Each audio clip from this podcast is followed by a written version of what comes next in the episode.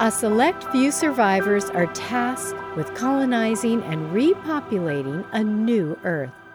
Strong female characters drive the action in this dystopian, post apocalyptic thriller. Georgia, one of several beautiful genetic exotics, dares to break free from the tightly controlled social structures that forces women like her into a life of sexual slavery and forbids all women to bear and raise their own babies.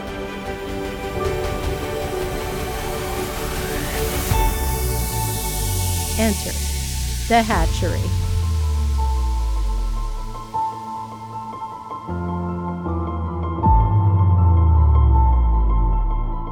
Chapter 14 The Transfer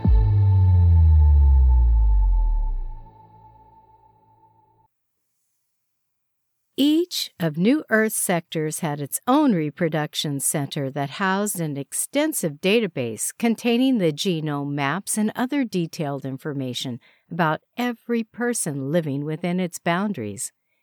In addition to managing the courtship lounges and harvesting procedures, reproduction techs served as genetic matchmakers. They were tasked with matching potential donors and bringing forth a yearly quota of viable and healthy fetuses from a limited but gradually expanding gene pool. Back at the Sector B Reproduction Center, two of the technicians were busy at work searching for potential sperm and egg donor matches from their database of local citizenry. Hmm, Sophie murmured as she looked through the sperm donor database for this month's pairing. Now, this is interesting. What? Julian took an atypical break from his computer screen and keyboard to look in Sophie's direction. We have a new sperm donor. He's a transfer. Really? Where from? Sector A. No shit. Julian pushed his feet against the desk, causing his wheeled ergonomic chair to fly across the counter, crashing against Sophie's workstation. Let me see. He stared at her screen, astonished by what he saw. The two reviewed the new entry. It contained only the most basic information. Name Phil 00A. Gender Male. Age 46 years. Sector of origin A. Height 5 foot 8 inches. Weight 185 pounds. Special traits Double recessive genes. Red hair. Assignment history blank. Personal history blank. Julian and Sophie looked at each other in disbelief. Neither had ever seen such a sparse entry. It stood out in its brevity among the long list of donors.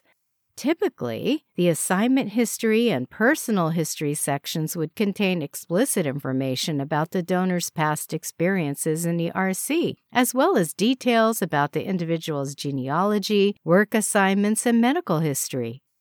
All of this had to have been redacted by his home sector's leadership before this new donor was transferred. Who is this guy? What gives? Julian shook his head.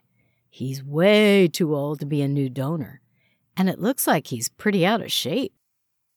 I know, Sophie responded. This is super weird.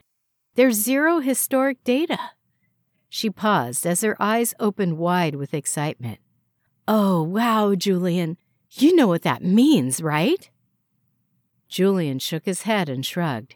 He must have survived realignment, she whispered in amazement. Julian raised an eyebrow and pushed his greasy, overgrown hair behind his ear. Realignment? Damn, poor bastard. He wheeled himself back to his workstation and began furiously searching through the egg donor database. I can't wait to meet this guy. We've got to pair him right away. The two RTs looked at each other and smiled conspiratorially. The obvious choice hit both simultaneously. Georgia, they declared in unison. Oh, wait a minute. Sophie pointed to the screen as she entered the potential match for approval. Look at the DNA screening. They're related. Damn it! How close? Um, second, maybe third cousins? But not first cousins, right? No, not first cousins, but. She wrinkled her nose at Julian. We shouldn't pair them. That's just not okay. Sophie, their offspring won't have two heads or anything. It's enough of a familial distance. You don't need me to tell you that. Besides, don't you want to see this guy? Find out what his story is. Come on. I say we go for it. Sophie shook her head in disgust and laughed. Oh, God. You're incorrigible.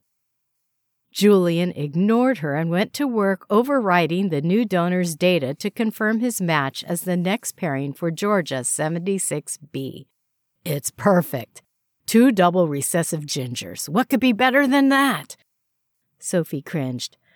I don't know, Julian. Come on, Soph. Let's make a redhead. Okay, she sighed in resignation. I'm super curious to meet him, too. I've never met anyone who survived realignment. Have you? Fuck no, Julian concurred as he completed the arrangements.